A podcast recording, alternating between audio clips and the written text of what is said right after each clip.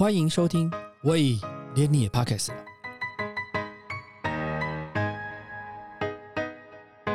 大家好，我是威廉。还记得在二零二零年疫情开始的时候，到处排队抢口罩，为了领那五片口罩一次的，到处找药局。还在记，我记得我有某次是在嘉义的某一个药房才买到口罩，那时候台北几乎很少地方会看到口罩。后来有人做了口罩地图，方便让大家可以找到需要的口罩。你知道这口罩地图是怎么来的吗？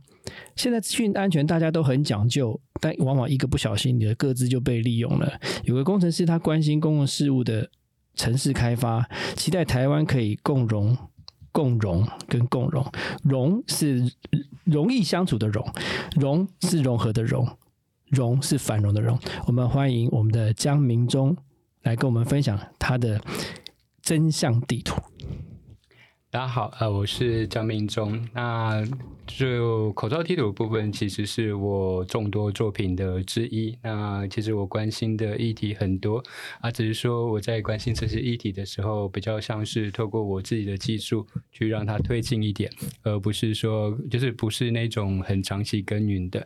所以除了口罩地图之外，大家如果有机会看过所谓的快筛地图啊，可能所得地图或甚至幼儿园地图，那当然都是同样的作品。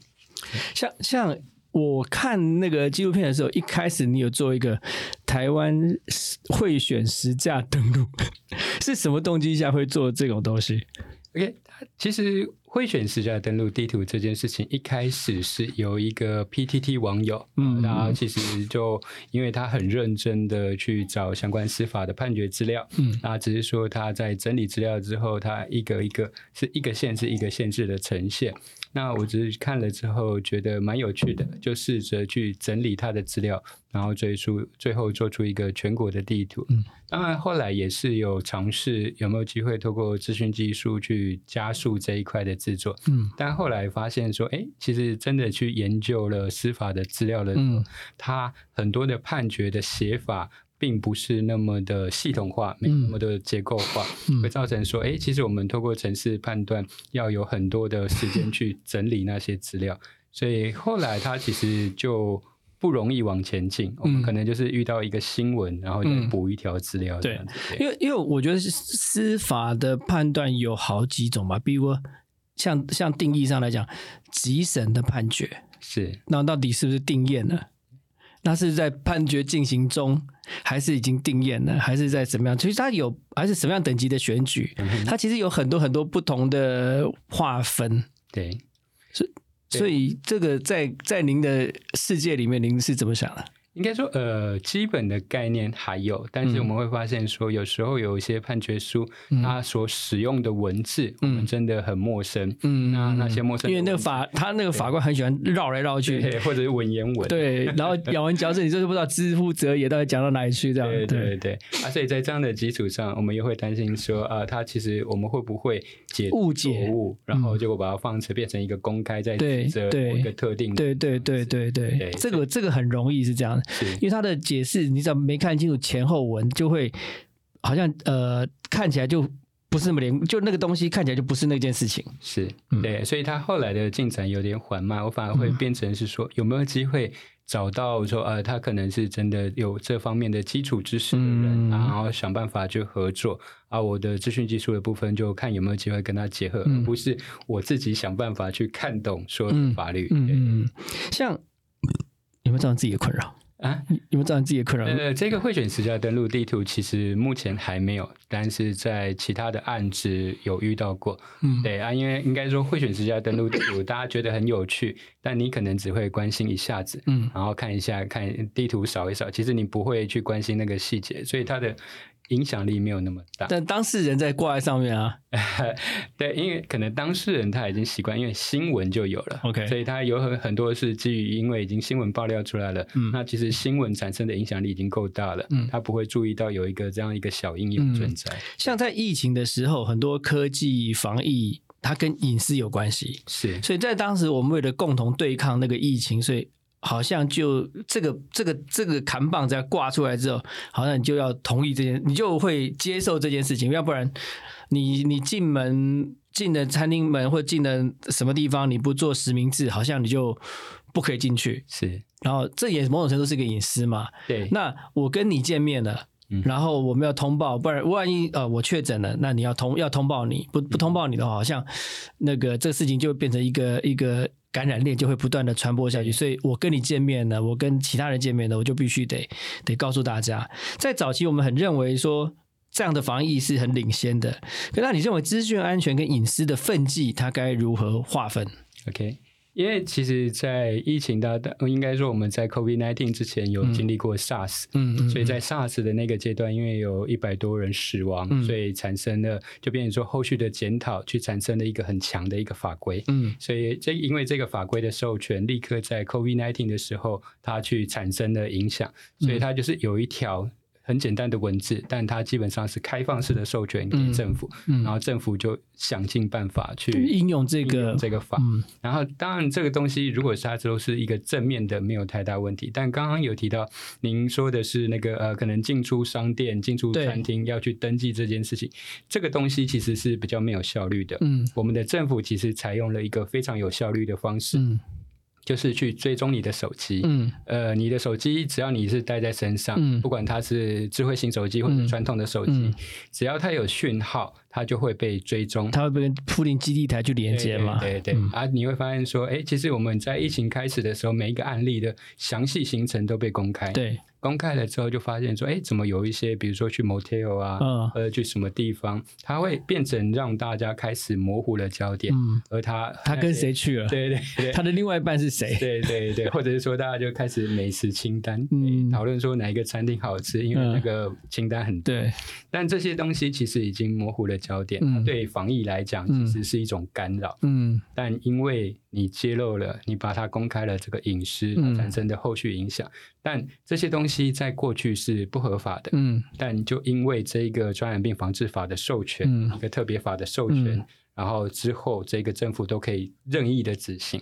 嗯，那我们甚至也会发现说有一些滥用的情况，比如说有些政府他把这些资料跟他的观光旅游需求结合在一起，嗯嗯把它跟其他的需求结合在一起，嗯其实已经逾越了过去我们在讨论传染病防治这件事情。嗯但因为我们的法规是一个空白授权，嗯，都可以。就是开了一个空白支票，对对对随便你贴，对你就你就可以任意的填上，对，沿用这个大旗，你就可以做你想要做的事情。是，所以我们会觉得说到其实中后期的时候就有非常多，它其实是有争议的，嗯。但其实我们拉不回来了，嗯。因为我们已经把权力给出去了，嗯，所以我才一直在讨论说，哎，其实我们明明但是他的动机并没有是想要去利用这东西更进一步掌握你的行踪或者做什么 tracking 的这种事情嘛？从动机上来讲是没有嘛？是。嗯。他只是因为他做这件事情，他有能力去追踪。对，而我们发现了一些资料滥用的情况之后，我们会失去信任感。是你真的只有用这件事情吗？你会不会怀疑在一些我们不知道的地方，你去利用利用它去做什么事？对，因为我们并没有一个机制去监督它，嗯无法监督，嗯所以在这样的情况下，它一个黑盒子，你只要有一点点的不信任，嗯。那其实会产生一个很大嗯的想象空间。但是，但是实际上来讲，就他这些资讯的会诊机构会会到哪里去？应该说，过去的这些资料为什么会被记录下来，是为了电信业者要提供比较好的服对务，所以他们会想办法。会在电信业里面？对对对，只是说过去是分散的，嗯也就是说电信业者他会只会记录一些去识别化的资嗯料，嗯但是因为这些资料去识别化的资料被汇整到嗯政府单位，嗯政府单位又把它跟我们的健康资料、嗯跟我们的个人资料全部嗯结合在一起，嗯它会产生相当大的影响力。也就是说，我们其实就呃，如果我们用很恶意的去看的时候，政府已经可以做得到像全民公敌那样知道你去过哪些地方，是而且它是可以往前回溯的。是，而且其实再结合那个 camera，对对结合结合现在的路口的这些摄影机啊，或者是各种不同的摄影的那个，像 Seven Eleven 啊、加油站啊、对。道路上面的摄影机，其实都可以完全掌握你的动线嘛。是，就是他有机会，像现在其实你会发现说，为什么很多遗失，比如说机车停到哪里忘记的情况，那么很快再找回来。为什么？对因为现在就是我们的道路 camera 对其实都有那个车牌辨识功能，对那那个东西其实道路道路 camera 有车牌辨识功能啊？对对，我们我以为他只有在记录而已，呃就就在录影而已。国没有，他其实都已经已经上了车牌辨识功能，你的车牌辨识，然后所以说他在警局那边都有留下那个资料。嗯，啊，过去你的路径都会被看到。对，哦所以我的意思是说，它其实结合起来了之后是很恐怖的一哦个工具哦啊。它只是哦，说你这次忽然间讲到重点了。对，而且这这件事情其实是过去就是因为有滥用的情况，嗯嗯嗯所以后来在这个车牌辨识系统的资料库，它在使用上就加了更多的限制。嗯，但只是为什么我们没那是加限制，但并不是没有，对，并不是没你还是可以取得。对你只要把限制申请过，那符合条件，你就可以被拿，你就可以拿到嘛。对。然后我们就是反过来会想说，为什么我们的国家都有这么多呃很超过民主的做法？嗯但呃，我我在那个一纪录片里面也有提到，在德国德国的媒体来采访我的时候，他就有提到，在德国绝对不会发生这种事情，嗯。就是他们不会允许政府去做监控人民的事情。嗯，那因为他们可能背背景是过去的希特勒的世界，嗯。然后产生的他们会有那种呃，像说恐惧或者是反反对这种政府对对反对迫害人民基本权利啊。是，嗯。所以在这样的基础之上，他们就会觉得，他觉得台湾很不可思议，嗯。明明是一个民主国家，不是对很多国家也没有在路上拿着照相机检举人的这个事情啊，是是是，但是我们就愿意啊，然后他也不让你有那个申诉或者是那个解释的解释的机会，他就是看到了，就是有人检举，他看到就就开开你单子吧。应该说还是有申诉的程序，只是最后的解释权还是在行政因为。不申诉，我想申诉的权利说，你的确你可以申诉，对，但是问题是不对等，嗯哼，对。就是对方检举你的时候，你不知道到底他检举你是何时何地何事，是。你你就没有办法，你要申诉就针对这件事情来来申诉嘛，这个是不对称的资讯，因为，他拥有的东西比你更多。嗯哼，对，这个是我觉得我现在看到的状况最麻烦的是这个。是，然后像这种检举的事情，像有很多，比如说像呃前一阵我看到有一个好像是嘉义的基督教医院还是怎么样，就是有一个医生他就可能曾经被检举过，所以他不开心，所以他就在周边每天就拍一大堆其他人，对，检举一大堆人，然后检举到那个周边，因为那个附近周边好像那个那个医院周边的那个那个停车的设施很少不足，对，不足，然后然后然后就被检举到那个病患就很抓狂，然后就里里长还去劝他说。可以不要再检举了嘛？警察局的意思说，我当然也知道你是这个状况，可是问题是，既然这是你的权利，是，然后法律也很允许，然后你也做了适当的筛选了嘛，所以你只要来，我一定要开单嘛，我不能说我受我不受理啊，对，不能就是在行政程序上，对他不能，所以他都开嘛，后来就动用到里长跟警察局去要求医院的院长来跟这个医生沟通，说可不可以不要再检举了？是是，那其实他在反映一个问题，就是我们会发现说，我们台湾在民主的制度上其实有点不太成熟。嗯也就是说，我们可以很短的时间内去执行一个新的政策，嗯但是我们却缺乏了一个监督机制，去配套让它对让它去可以更平顺的走入到我们的生活里面。嗯所以也是基于这样子，我们再去回看这个防疫的过程，我们会发现说，其实很多的应用已经超出了防疫的需求，嗯但这个东西因为当初设计缺乏监督机制，但后来法规的部分。却也没有加入，所以我们一直在批评这件事情，也是希望说有没有可能因为过去的经验，我们发现有些超过的地方，那有没有机会去产生监督机制的嗯对应的立法？嗯，而不是只有这样的一个空白授权。对，因为防疫在当时大家对于生命可能遭受到威胁的这个大旗之下，其实有很多东西是愿意被牺牲的啦。是但实际上那时候大概也不会有人考虑到配套这件事情是叫怎么去让它行为跟法律是 match 的，是，因为等到要立法成功再来做这件事情的时候，有一点来不及。对，来不及之外呢，有点自打嘴巴。是。就是我假设我要做一件事情，是我先提出的这个草案立法，说我要来补这个补正这个程序，是，那开始就有反对党或者是不同的阵营，就是说哦，你这样在现在在违宪违法，所以你们，所以他他明知道他也不敢，他也不愿意挑起来嘛。是，对。就是也也许是在这样一个基础上，我们是希望说提供更多的证据或者是选项。那我们就后来提到说，哎，其实欧美因为他们很重视隐私，他们不可能在法规上这么样的授权给政府做这种事情，所以他们后来在技术上去寻求了一个突破。他们就产生了一个呃，不需要保留你的隐私资料，而且可以经过数个国家验证的方式。但后来我们台湾其实也有导入，就是在纪录片拍摄的当下其实是没有嘛，所以我们才会抱怨说为什么明明就有了，你不去执行？但后来政府也有导入了，嗯，对，啊，只是说它的导入它已经是默契，默契，对，就是其实大家已经就是等到你那个把该准备东西告一段落之后，开始来思考结构性的问题到底在哪里啊？是是是，所以他还是有提出一个比较符合期待的方式啊。对，应该说他们有采用了这个方式，但采用这个方式的时候，它已经是你已经各种资料的滥用案例已经太多了，所以他可能也是不得不往那个要要往回。像像您做了几版口罩地图，然后这个药房的资讯跟口罩库存是可以取得的吗？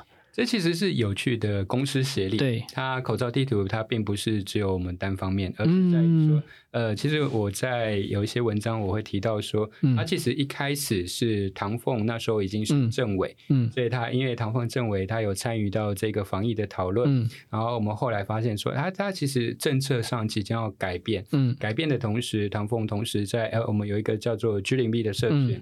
他在社群里面去发起讨论，就说：“哎，这个政策要改变。那因为他在里面，他知道相关技术的需求。”所以他就说我们会整理出资料，嗯，那有没有人有可以来用应用它？OK，对啊，所以在这样的一个开始了之后，其实我们一开始就有十多个可能来自各地的开发者，嗯，都有兴趣往这个方向走，嗯，所以就是一开始我们先拿到规格啊，参与测试，嗯，所以在他政策发布的第一天，嗯，城市就就上线，嗯，对啊，所以说。您刚刚提到，呃，为什么有药局的资料？为什么有及时的库存资料？嗯，那还是来自于我们的政府。嗯啊，那政府的提供的资料也是过去二十几年、三十几年，嗯，因为我们有鉴保制度，对，所以建立的一个基础。嗯，其实我后来还有做一个韩国版，嗯，那韩国版他们的发展历程就没有我们这么顺利。嗯，为什么？因为他们的库存资料是要靠人一个一个去问药局，去问问药局。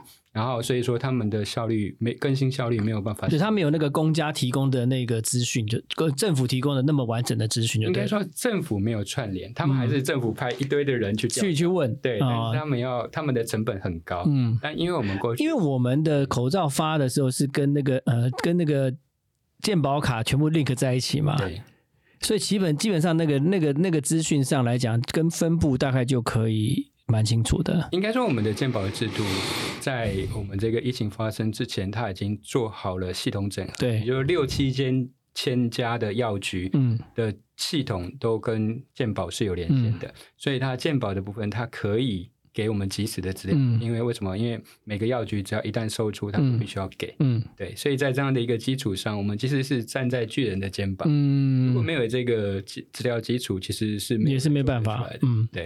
像你曾经在政府单位工作过，那私人你自己当然就是私人嘛。嗯是。那政府的有一些反应的效率，就你来看，到底是快还是慢呢？就以如果我们用业界很直觉的想法，都会觉得政府非常没有效率。也就是说，我们在讨论一件事情，他们可能会经过一层一层的沟通，但在公司里面不一样，你可能只要说服老板，老板愿意了，然后就开始动了。所以这是很大的不同。嗯，对。但是，就是你会不会觉得政府单位的问题是？最底下的人，因为他长期接触，他知道问题需要跟问题在哪里。是，然后像你有技术的人，你也知道可以用什么技术去解决。但是你要确实要去说服最高上面的那个人，说他不知道，他可能也没摸过技术，他不知道技术该怎么去解决的人。对，这不是很奇怪吗？所以刚刚有提到的唐凤就算一个特例，也就是说，它有机会在这么高的位置，它同时有技术的基础，嗯所以我们没有太多的沟通成本，所以口罩地图这个就很快速地可以出现有现。机会成为一个这么成功的案例。嗯但是我们发现，同样的案例其实是无法套用在其他地方。嗯比如说我刚刚有提到的幼儿园地图，嗯到目前为止，我都还是在跟那个幼儿园地图的提供的资料的政府单位嗯在叠对叠。什么嗯叫叠对叠？就是我是写程式，嗯把它的网站的资料爬出来，嗯然后再做成地图，嗯然，后他就想办法增不让你，爬。增加我的门槛，对，就是让那个技术越来越困难。嗯然后我就发现说，哎，每次都要寻求突破，才有机会拿到新资料嗯这样子。那这个部分也有沟通过吗？沟通很多次，我也开过记者会。对，那他的他的理由是什么？他的理由是因为我们其实我们有一个法规，嗯是规定那些资料在公告多久就不需要把它移除，嗯或嗯者是说它必须要维持一个权威性。嗯那那个东西的背景，当然就是可能有特定的民意代表去关切嗯的立法，嗯所以它是行政单位必须照着法规走。嗯，但对我们来讲不是啊，我们我是民我是民间嘛，所以我是利用你的资讯去整理出来一个报告，或者整理出一个展示的方式吗。对对，应该说你是依据法律所公告的资料，对你有你的公告期间。嗯但我在那个公告期间，我取得资料之后，我是可以任意引用。为什么？因为是没有著作权法保护。嗯是啊是啊，所以因为它是公开咨询。对对，嗯所以在这样的基础上，就会产生一个不对等。嗯不对等的，就是说，哎，那个为什么你在政府的网站只可以查到一些，就是查到的资料不完整，嗯因为它时间到了就下架，时间到了就下架。但你在我的地图就会查，就查到完整的资料。对对所以对他来讲也是一个麻烦。对，他就会觉得我是来找麻烦的。像像你的技术多半是应用的 open source 学习而来的，像会像做到你这样不太容易耶。应该说，在技术的门槛上，它其实没那么高。嗯应嗯该说，我所使用的技术，对于呃，我应该说，国内有这样技术的人不少，嗯但只是说，在于我可能是刚好可能有小孩啊，再加上说可能一个自由工作者的身份，嗯。所以我就会切入到公共议题去。嗯。啊，这件事情对一般的工程师来说是他们比较没有意愿去参与到公共议题里面这样子。你为什么会对公共议题有兴趣啊？其实我我后来有点去归纳，可能是在于说，我可能是从一个比较贫穷的家庭长大，嗯。那可能在我的成长过程中会比较受益于这个社会，然后同时呢，可能哎因为也是比较贫穷，所以小时候大部分是为了钱工作。嗯那为了钱工作，其实你就好像很多东西都错过了，就是不太容易是基于自己想要做这件事情而去做。那后来就是变成刚好有了小孩之后，然后开始经历了一些嗯比较很多的变动。嗯所以有了小孩之后，发现人生整个变得不太一样，在一个反思的阶段，同时那个时间发生了所谓的太阳化事件。嗯那也产生了，就说，哎，为什么这个政府的运作跟我们的想象有这么大的一个落差？嗯。然后就开始在关心相关的议题，然后也想说，诶，因为我是来自资讯领域，嗯。然后我就是用我的工具去尝试关心，嗯。所以这样的一个组合，我只能说也是，好像我们后来也不容易找到其他有这样的一个背景的，呃，愿意参与的像我这么深。对，因为因为我认识的工程师，多数是不太参与公共事务的啦是，很少，大部分都是专注在他的键盘，然后咔咔咔咔咔咔咔咔咔咔这样。而且不太一样的是说，我是等于是放弃了原本的高薪的工作，直接进入到政府部门，对接受一个低薪高压的环境，这样。为什么？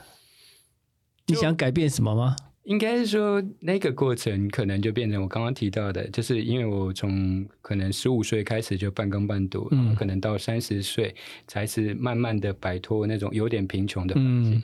然后在这样的一个基础上，我开始在想说，哎，我以前都没办法照着自己的想法做嗯。事，然后现在就是可能想要去做一些自己想到，哎，嗯。自己有那个动机要去做的，而不是为了赚钱。嗯，所以那个时间点但这就说，就像您刚刚讲，一开始就是你家庭环境可能比较经济收入比较不那么好，是忽然看到一个换到一个，就是在你努力的过程当中，争取一个比较好的薪资，是然后理论上应该就想说，那我要 keep 住啊，我可能要来改善我家庭环境啊，改善我父母生活条件啊，给我小孩子更更更好的生活啊，所以我应该在这个地方一直耕耘，一直耕耘，一直耕耘这样子。只是你怎么会选到某个程度就会放掉？然后就政府部门说，这个薪水这样子，跟我怎么以前怎么比？对，就是嗯，其实我我有时候会觉得说，其实后来发现，因为你是来自比较贫穷环境，其实在物质的欲望已经被整个环境都限缩了，所以我后来发现说，哎，其实我好像没有赚更多钱的动机，也就在于说。没有很想要去住什么样美好的房子，或者享受什么样的物质，但后来发现说，哎，觉觉得有点空，因为可能过去都是为了钱而生活，就是没有那个公开，就是没有这个公共议题的这一块，应该说没有追逐自己的想想法，就是对那种感觉。啊，所以那时候就是在这个基础上。开，你可以也可以说是一种叛逆吧，就是去也不会，其实 觉醒。但是我们跟一般所谓的觉醒青年又不太一样，是说我们还是有家庭背景，还是有负担，嗯，所以我们没办法说。那种完全的呃投入，对，没有没有办法啊，毫无后顾之忧的往前冲。嗯，就说像我刚刚提到的，因为我们进入到政府部门之后，整个家里的收入是有很大的一个落差。后来发现我们没办法一直走这样子，然后就会寻求说，哦，有没有机会同时去有一个可能比较更基本高一点的收入，然后同时也可以做这件事情。所以这个过程中比较。特别的地方可能是我没有放弃在呃，可能这一个公共议题的环境，而是啊，但是一般的我们会发现说，我们一样工程师背景的很多都是最后还是回到业界去了。对，为什么？因为业界给的条件，觉得配比较好了。对对对，你所以你离开离开市政府的原因是因为什么理由？离开市政府主要是觉得好像做不了事情。就说那时候其实已经从市长室，然后已经到智慧城市办公室，嗯，然后后来又发现说我们想做的事情，我们要必须要克服很多来自民意代表的压力，嗯，然后就会发现说，哎，其实民意代表的压力之下，那其实很多的预算都被删减了，嗯，那你根本没办法做事，那你待在那里又只能领干薪，然后只是会觉得说好像。有点又浪费时间，对，有点浪费时间，所以就觉得，然后又发现说，好像投入，就投入跟收获不太成比例，对，一直都不成比例，所以觉得说，我又不能够在物质上取得基本满足，又不能在一个可能是。比如说，可能你追求的理想上，你伸你要伸张的正义又没办法达成，所以就会发现说，哎，那我还在这里干。因为我那天看你的影片里面有你有在关切那个台南的铁道的东移计划，是你你为什么想要去关切这件事情？因为那时候就是，就是我后来呃可能。离开政府单位的时候，其实有想要去从政，对，那就开始去关心当下的议题。但我们会发现说，我们是从工程角度去思考，他说，哎，他其实争取说停下这个地下化工程的人，他的立场也是，并不是新闻媒体所形容的这么样的贪心，嗯，这么样的就是钉子户。对对对，并不只有这样子，而是说有些是真的，他因为他是。从很久以前，他们是一砖一瓦自己盖起来的房子，他们想要珍惜那个房子，所以说他甚至觉得说，你都不要东移，都不要地下化，他都无所谓，因为他已经习惯了那个环境。对，而我们会觉得说，当你在看到这个议题、这个情况的时候，就会发现有没有机会。去 让它比较正面的部分可以浮上台面，而不是大家一直去看。你会发现媒体去放大了一些，他喜欢喜欢看到的是冲突了。对对对，所以就会变成说，他的冲突越演越烈。但你就坐着聊天，不会有人报道你吗？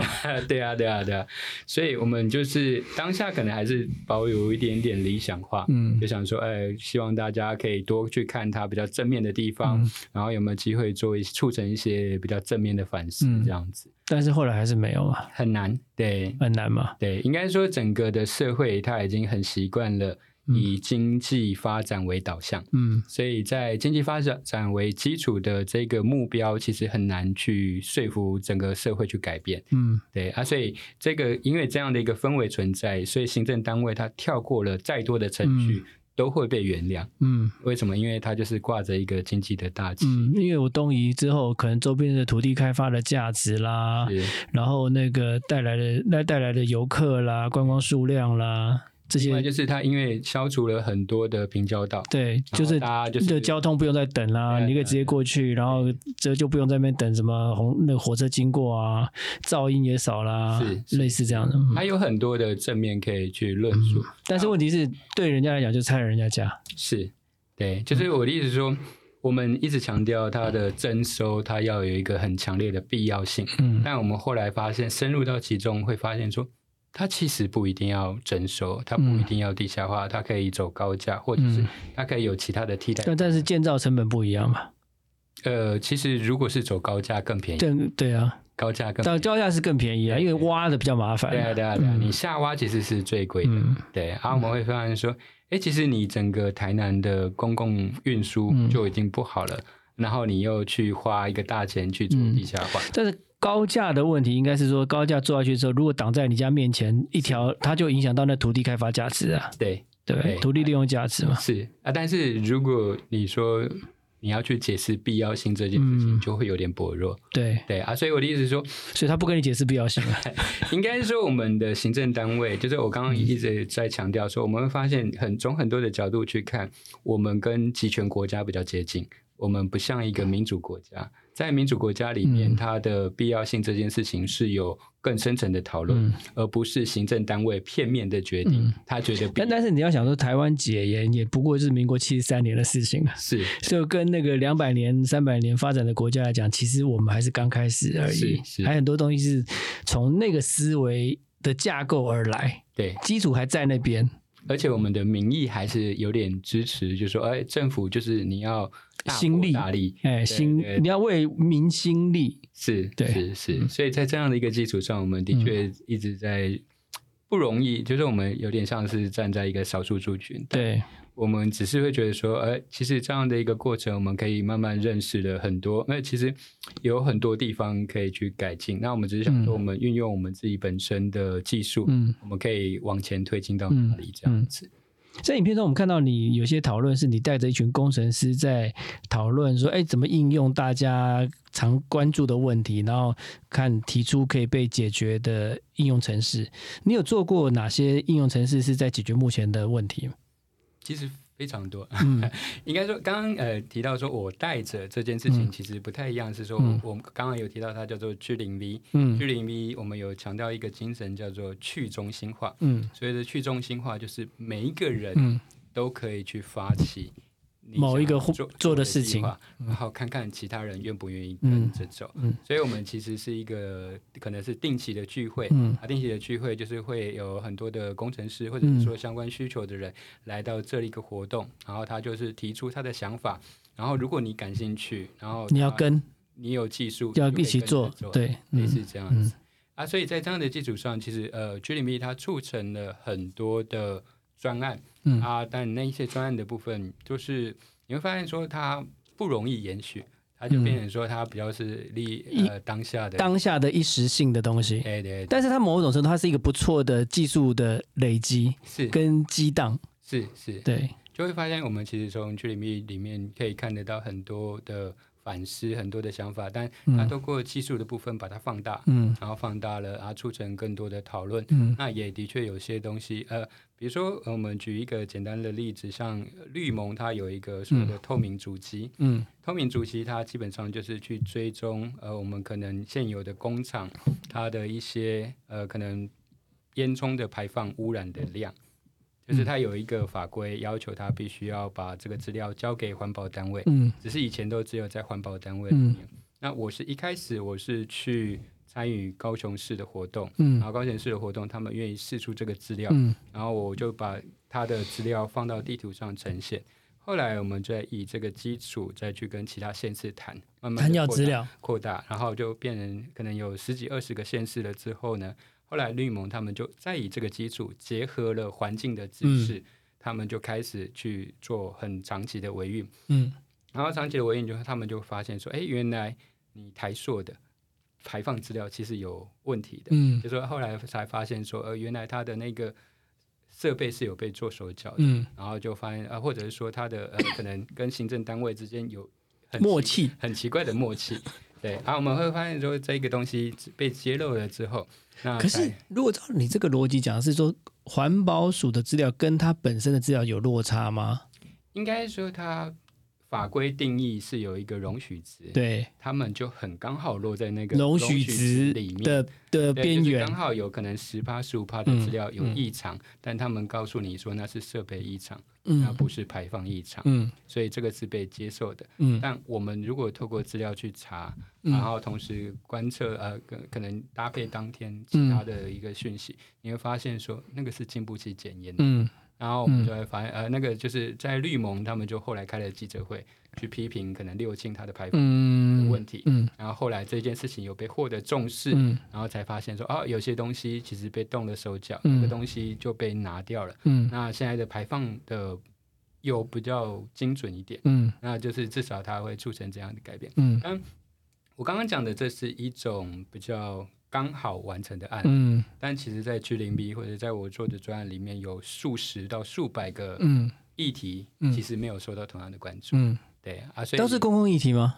都是公共议题。嗯对啊，所以我的意思是说，这个东西有时候真的是一个巧合。嗯包括说，不管说我做口罩地图，其实过去所谓的登革热地图也是我做的。嗯，那为什么当下它会被关注，也是在因为疫情对对当下的疫登革热的病疫病情，大家会怕哪些地方是比较危险的地方？这样，对。后来我们就会发现，我们找到一个规律是说，我们应该运用当下嗯，大众在讨论的议题，对，然后试着把那个议题透过资料、透过资讯呈现，去深入，嗯。然后深入了之后，看它有没有机会形成制度。嗯。而不是一直寻求，我们不是就是以前可能会有点在炫你的技术嘛，嗯。就你嗯，呃我可以做，我可以做，我会做什么样子？对，但我们现在就是它技术它已经是一个工具，是。我们如何它让它促成说呃有没有机会形成一个比较好的制度，比较好的一个发展的方式。但是如果是跟着社会议题走的话，它比比较容易中断，因为这社会就不关切的时候，那个 maintain 的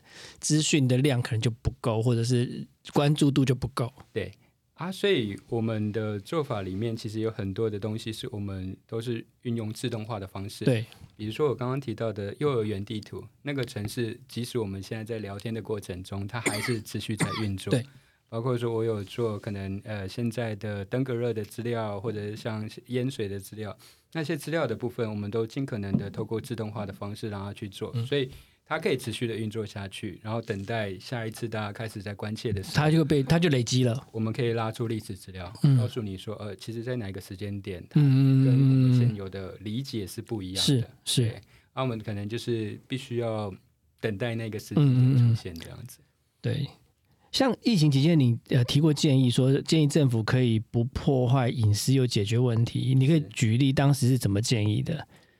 应该说，我们有一个叫做公共政策参与平台，嗯然后它是仿照美国白宫以前嗯的 We the People 的做法，也就是说，今天在我们的公共政策参与平台，你发起了一个议题，然后这个议题有超过五千人嗯去支持，嗯那这个议题就会有一个行政程序，嗯，要求行政单位必须要正针对针对这个问题讨论或者回答。然后你会进入到那个讨论的程序里面。对我是这样的一个提议，当然这一个提议可能在提案的过程就被刷掉了。嗯为什么？他直接告诉我们说，因为这是已经传染病防治法的授权，所以他没有办法透过这个程序去要求他去改变他的做法。对，所以就是在这样的一个挫折，就会发现说，嗯，我们的政府好像离我们的想象还有非常遥远的距离，这样子。嗯对，因为我觉得政府的想法通常就他会去删减那个问题的敏感度啦，是是是，按照敏感度去考考虑问题啦。嗯像呃，你觉得很多资讯措施是建立在牺牲民众的隐私权上面，是然后像类似像之前他刚刚谈的嘛，那个民众同意全民抗议等于民众同意，那这个我们也刚刚也聊过说，其实如果要得到大家对于一件事情的沟通跟同意的话，需要时间跟论述。是，那我们的行政体系架构有很多不同嘛，就是有的是要立法，嗯哼，可是有的就是用行政法规，行政法规就直接就啊行政单位单直接决定，他就就就避开那件事情啊。比如说像交通交通检举啦、科技执法这些东西，也有很多人在讨论说这些东西其实是违宪的。是那那你怎么看待这些问题？应该说，我们会觉得说，我们好像在行政单位的决定权过大这件事情，以及说我们的民意代表对于法规干涉的程度，嗯都相当的不像民主国家。嗯那我们有没有机会是在这个过程中一个一个是呃案例里面去累积了之后，我们有没有机会产生够多的社会共识，去嗯让它形成一个新的制度？嗯嗯比如说刚刚提到交通的问题，嗯那其实我们发现根本的问题就可以参考日本。我们现在开始在讨论所谓的交通基本法嗯的定定，嗯而不是在过去由行政单位单方面决定。嗯对，这就是一个好的一个发展方向。嗯但刚刚提到说，你要违宪啊，以及说违宪你去申请释宪嗯。这个过程啊，以及说申，就算你申请释宪，最后大法官说你没有说没有违宪，嗯。那还是没有违宪。是。对，你会发现说它的很难有一个大家都满意的讨论。嗯。那最后会发现说，我们其实还是必须要回归到一个民意的基础，嗯。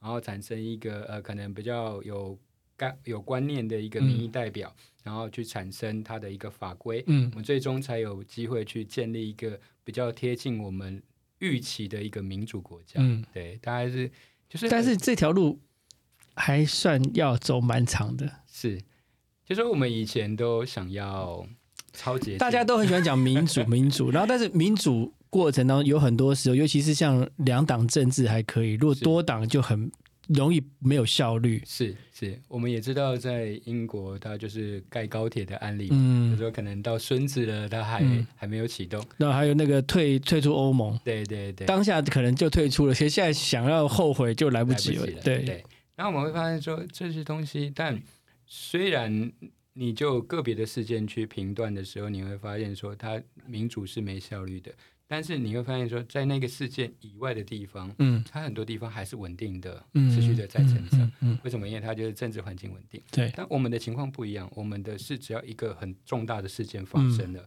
我们其他就乱掉了。嗯，你会发现我们的疫情因为这样的一个超过，嗯呃之后就会发现说其他东西没有顾到，嗯比如说我们一开始因为我们用很极端的方式去做防疫工作，嗯造成了我们的行政单位它其实没有做准备，我们的快筛、我们的疫苗、我们嗯，的很多的准备其实是没有跟上其他国家的，是啊，因为我们会觉得说啊我们防疫做得好啊，我们只要不要让他进来就好了，对，但后来所以那就不用塞嘛。对，但你后来真的进来了。嗯。那你会发现说，原来我们的行政单位的准备是远远不足的。嗯。那这就是我们跟其他国家的差异，也就在于说，你一个大的事件，你会把所有的资源都被拉到那个事件去，嗯但其他单位的原本该该做的事情就会停顿、嗯。或者是落后。嗯，那这样的一个情况，其实并不是一个很好的一个因现象。为我想你长期在观察公共事务的时候，你会发现一件事情是，我们很习惯嗯。碰到事情就跨部会，对，我们我们不管发生什么事情都跨部会，是。然后就各个班会派出一个人、两个人来来来讨，或者他派出一个 team 来讨论这件事情。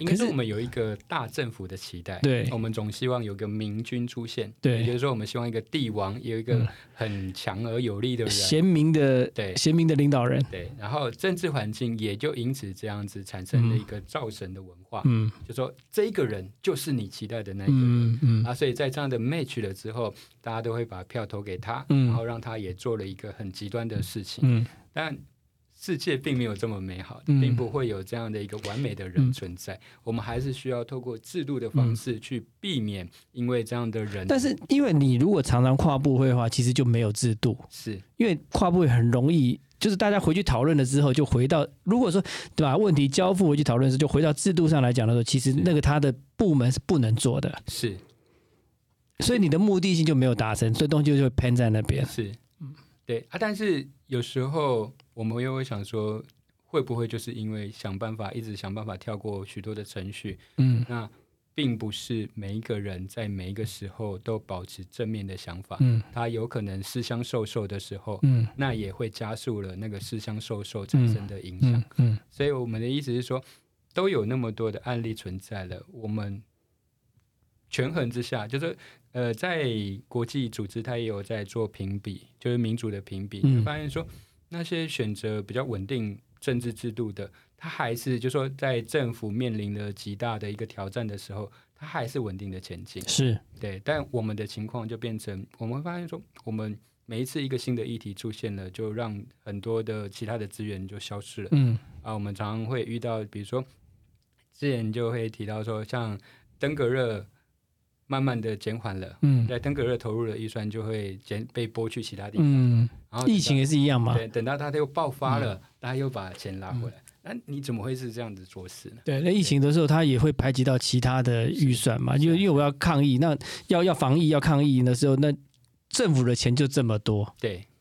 那他也不可能因为防疫的时候去加加税、加钱、加预算，所以加预算你要等到立法院通过，又要一大笔一一一大堆时间，所以他就可能就直接从别的预算抓。对，呃，这其实。呃，矛盾的地方其实是当下其实有紧急的授权，嗯。啊，也有的确立法院通过了预算，嗯但那些预算并没有全被放在刀口上，嗯，而是说它可能还是有一些，比如说可能比较大家看国旅补助啊，对对对对，然后那个什么国旅补助啦，然后那个那个呃，有些旅行旅游业者的上课啊是，啊是啊是啊，然后那个各部各个单位的那个资讯智慧化啊，就利用智慧就提升设备啊，智慧化这种。是。对，最后你发现说后来还是被模糊了，但我们有一些关键的东西还是没有改变，嗯。它就变成说，我们其实刚刚提到的几个案例都一直重复在 repeat，、就是说嗯。你选选择用很短的方式去达到目的的同时，它的产生的副作用是很大的。嗯。那我们要避免副作用的方式，就是我们还是需要建立制度，需要建立法规，嗯。而不是依赖我们现在这种方式。嗯，对，明君，对啊就是还是有一个像像您二零二零年开始追踪那个学甲的那个卢渣非法掩埋案，你也揭露的这个资讯吗是？那你自己本人也到过那地方去看 camera 啊什么的，什么理由让你去去去关切这件事情？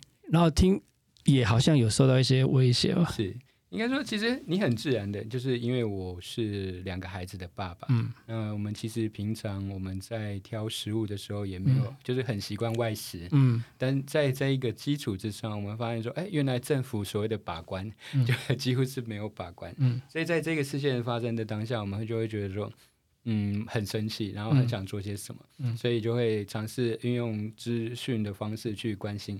但我们会发现说，其实政府揭露的资讯非常的少，嗯非常的有限，嗯特别是这种可能有违规的资讯什么的。那我们就想办法有没有机会走到第一现场、嗯去了解一下状况，嗯然后想办法有没有机会去推进。嗯但因为你走到第一现场了，那第一现场了就会发现说，并不是那么容易，嗯就在于说你可能走到现场的时候，工人就会围过来，嗯，你要干嘛？干嘛？对，嗯或者关切那。什么目的？对，啊，我的部分其实也还好，他还没有什么具体的威胁，但我们知道有些记者其实已经被用言语上、呃可能胁迫，嗯。甚至我们知道其他县市有发生过直接亮枪嗯。这样的一个情况。嗯。那我们发现说，原来这些议题都都那么的不被关注，嗯。但却又这影响我们那么深。嗯那我们有没有可能透过一个方式，然后让大家可以更多人去关注？嗯所以我们后来就是在学甲事件里面，我整理了很多的资料，你会发现说。新闻关切的东西常常会混淆，就嗯像我们讲学甲炉渣事件，嗯它其实涉及了呃可能十多个位置嗯，的不同的炉渣掩埋情况，但大家都以为只有一处一只有一处，嗯而那一处被解决了，大家就以为学甲炉渣已经解住决，解决了。但其他还有地方还是埋在地底下。嗯对啊，但你会发现说，大家的关注度就消失了，嗯，这就是很有。它不是它不是当后面持续被追踪的探讨的话题啊。是。啊，也在于说我们的媒体的关注很选，就说应该说它少了那个冲突性之后，他就不不管了，他就没有什么报道价值啊。对就没有做后续追踪。但我们会发现说，哎，问题还是搁在哪里啊？就说我为什么学甲炉渣问题会让大家这么样的感受深切，就在于说，其实他过去在二零一五的时候，其实就有爆出一次，嗯，只是为什么那一次没办法根本的处理问题，然后让它在二零二零又再一次爆发，嗯。就是会发现说，哦，原来你那时候根本没有解决，嗯它，现在还是存在，嗯。还是埋在地底下。也没有没有持续的关注追踪吗？所以嗯。这都是很多的问题，就会发现嗯。我们一直在做很反射性的处理，嗯也就是说，今天出现一个议题，我们想办法出呃，都一个临时的解决方案，嗯。然后让这个议题的的热度过去，声浪消失，对，声浪消失或者创造一个更新的议题议题，嗯对啊，但是这个议题还是存在，对它并没有被解决。产生的影响还嗯是持续在影响。就是还是需要像你这样的人不断的 去关切它，提醒大家这东西还在。对，所以他们就会，就是有些人会觉得我很讨厌，就是为什么你要一直看？嗯 你一直挖长疤，你明明都已经结痂，你还把它翻起来。对啊，但是我的意思说，他其实那个伤口一直在那边，对啊，对它并没有好。对，并没有好、嗯啊。为什么我们不能想办法努力到它好？对，对而且其实就是花钱嘛，对你只要花钱愿意解决，就是不呃，应该是说一开始你不想花钱，是所以你就埋在那个地方。是现在你必须花出更大代价把它清理完毕，并并把周边的东西净化，那就要花更多钱嘛。是，那如果一开始就要花钱的话，其实就没有这个问题嘛。对。而我们的应该说整个的社会的氛围又很很对，应该说对于这种便宜形式的行为的、很容易原谅它。嗯嗯，也就在于说，包括我们常常看到因，为它没有影响到你的生活。对，但其实慢慢的有了，比如说违建开始影响公共安全，嗯，比如说交通因为对交通的随便导致的事故伤亡对。持续攀升，对，那些东西其实如果你数据都摊开了，嗯。都是持续的恶化中的，嗯。但因为数据没有被摊开，嗯，对，所以我们有点像这，因为政政府政府其实公布的很多数据，是。只是缺乏去解读数据的人。一方面是啊，嗯一方面是其实他在公布数据的当下，如果没有持续被追踪，嗯没有持续被关心，嗯那个数据会消失的。他不就在那里吗？呃，不一定，他如果不是依法必须要公布的资料，嗯，他可能只有当下公布，那之后可以会下架吗？会下架。呃，我嗯举一个例子，就是我们台南，我们嗯曾经因为呃不知道是哪一个县市，嗯。因为它的违建嗯。造成了死亡，嗯。然后所以台南突然想要去处理违建问题，嗯。所以他公布了一个清单，叫做优先处理的违建，优先要拆除的违建有一百多个，嗯。但公布了两天之后，那个清单就下架了。嗯，因为可能有某些人的家。对啊，那些违建到今天还是影响公共安全，嗯。它并没有被消失。嗯。所以我的意思是说，它如果我们没办法建立一个法规，要求说哦，你必须定期公开这些资料，嗯，必须定期并并且追踪告知大家后续处理的状况到什么时候？对，到如果没有一个？制度存在的时候，嗯它是由行政单位自己决定要不要做，继续放下去。对，嗯，对，像像你在二零二一年机关署，像二零二一年机关署推出的台湾社交 APP 是采用您过去建议过的技术，达到防疫的这个目标。当时你有什么想法吗？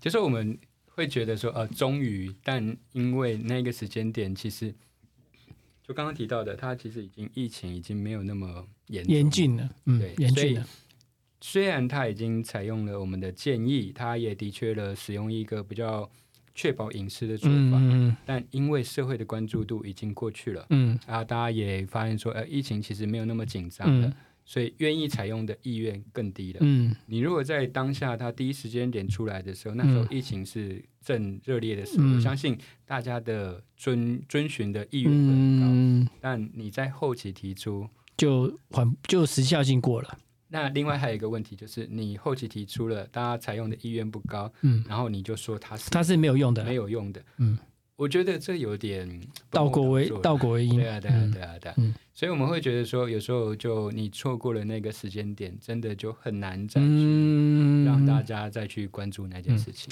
像呃，你去拿怎么去拿捏公开资讯隐私跟可以应用资的资讯这些关系？因为有些公开的资讯还是有个人的资讯的隐私在里面。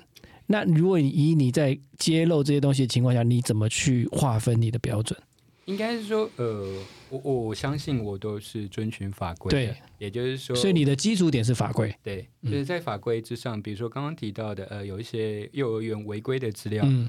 我把它保留了，嗯。但我是依法我可以做这件事情，嗯而不是说我非法取得这些资料，嗯。然后把它公开给大家。嗯。所以在这样一个基础之上，就我会觉得说啊。过去，它那个是在法规，就是它本来就不受著作权法保护，它本来就是政府公告的资料。嗯它虽然是有个人的资料，嗯但那是因为你依据法规可以执行这个业务，嗯然后那你必须遵遵守法规，嗯接受这个公告。嗯，所以在这样的基础之上，我觉得它就没有它本来就是一个公开的资讯，而且本来就 OK，对啊。如果说我是私下取得的资料，嗯那可能就会有那个疑虑。嗯而我 就是应该说我在自己的资讯领域里面，我们本来就会有一个基本的职业道德，嗯我们不会说用偷的资料，嗯然后把它公开了这样子。嗯对，所以我就在这个基础上，我们基本上都还是会呃有一个底线存在。底线就是法律嘛，对对，但我还是被告过，就是我们就因为他觉得你侵害他嘛，对我就是有做一个有趣的功能，就是我有收集所有候选人的资料，嗯然后我后来又把他的姓名跟新闻资料库嗯。比对在一起，嗯。然后把他相关的新闻列在旁边。嗯那有刚好有一个里长就很有趣的，他的同名同姓嗯。跟一个死刑犯，嗯，然后那个死刑犯产生的新闻很多，就会拉进来，对，那个里长旁边就挂了死刑犯的新闻，嗯嗯。然后那个里长就非常的不满意，嗯。他没有当选，一嗯，定是你害的，你害的，对，嗯。然后就把我告上了法院。嗯。但最后还是不起诉，嗯。为什么？因为我就刚刚提到，我们就是基于我们的职业的认知，嗯。我们并没有逾越法律的尺度，嗯。那只是在于说他当然告我，他还是他他的权利，嗯。但最后是不起诉。我们嗯。也相信说，哦，我们目前没有逾越法律的，对。像你目前最接下来关切要解决的议题是什么？我想目前比较希望能够解决的应该是交通吧，就是刚刚提到的交通事故伤亡的部分，其实是越来越严重的。嗯那我们也不知道说，呃，到底什么样的情况下造成这个结果。但我们希望说，这个部分它有机会更多的关注。那呃，必须说，我们前面前一阵子在台南就发生一个事件，就是有一个妈妈带着小女孩，她的女儿在过人行道的过程中被穿越的汽车撞，然后就是嗯小女，孩我有看到那个资讯，对嗯。啊，后来我们就是在这个议题上，我们有去认识到她的那个爸爸，嗯。他那个爸爸也很意愿，也很有意愿，就是在他伤痛过后，嗯。他也有意愿参与到这个议题讨论。嗯那我们就想办法去试着做更多的合嗯。作、努力，然后想办法做。我们发现说，我们总是要在这样的一个事件发生，嗯才有机会去推进一点。嗯而现在这个社会气氛，嗯大家关注度还够，嗯我们希望说有没有机会往前更嗯推进更多？也是用利用资讯的方式吗？对，就是大概是什么样子？怎么利用资讯方式去呃避免交通伤亡？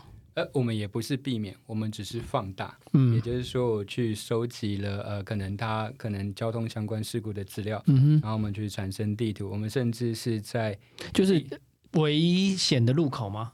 呃，我们是直接死亡事件，然后就是应该说以往它可能那个资料有公开，但嗯嗯。是知道的人不多，嗯嗯。然后我们就把它公开的资料第一时间制作成地图，嗯。然后让大家知道哦，原来就在身边。嗯。除此之外，我们也呃，像我我如果发生在我们周遭，嗯。我就直接去到现场，我嗯就环绕着那个路口，嗯。然后我就是边走边聊这个议题，嗯。就让大家知道哦，原来有这个事件发生，嗯。然后发生在这里，嗯。可以改变，可以怎么改变。嗯。那我们希望说去深化每一嗯个事件，而不是只有新闻那样子片面的讨论。对，大概是运用这种方式，嗯但我们也不觉得说我们自己能改变什么，但因为这个但是它是有个累积啦。对对对，这个社会上其实有同时间有很多人也在做尝试，在自己的领域你有发现？有工程师跟你做一样的事吗？呃，应该说他不是工程师，我说不是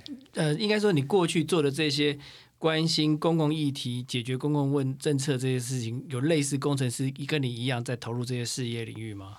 其实是有的，但我刚刚有提到，就是说，呃，在居零 B 里面来来去去的工程师非常多，嗯但就是因为我刚刚刚提到，就是说他们可能在努力了一阵子，发现不容易有进展之后，他们还是会慢慢的回到他自己的工工作岗位上。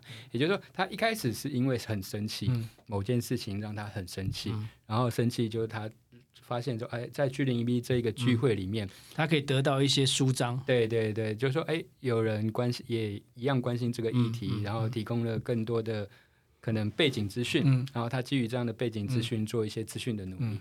但那个当下其实的确有产生一些影响力，嗯啊，也让一些人紧张。嗯，但那个紧张的气氛过了之后就，就就没有了，他愤怒结束了。哎应该说愤怒结束了，就说那个工程师发现他要做的那件事情，他要每年做，嗯很痛苦。嗯对他并没有办法做一年，嗯，然后就让这件事情请改变。对，你会发现说他可能所以他改变他是心情比较快。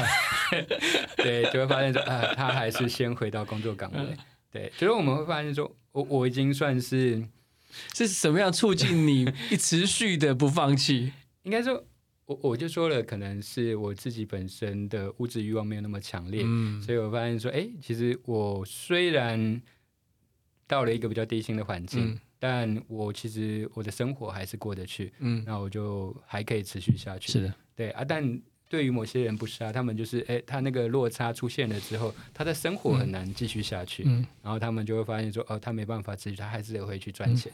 对啊，我们今天谢谢江明忠来接受我们的访问，来告诉我们他的真相地图世界，是来告诉我们他的心路历程。我们也期待你能够好好为我们的公共议题做更多的努力。也期待有更多的朋友愿意响应，然后让这个公共呃更多的公共议题、公共的问题可以被解决。我想制度化是很重要的一件事情。是，谢谢，我们谢谢江明忠，谢谢好，。谢谢大家，谢谢谢谢谢感谢你收听，喂，连你也 Pockets 了。如果你喜欢我们的节目的话，请记得帮我们按赞、订阅、加分享，也欢迎留言告诉我们或者是想听的主题哦。谢谢你。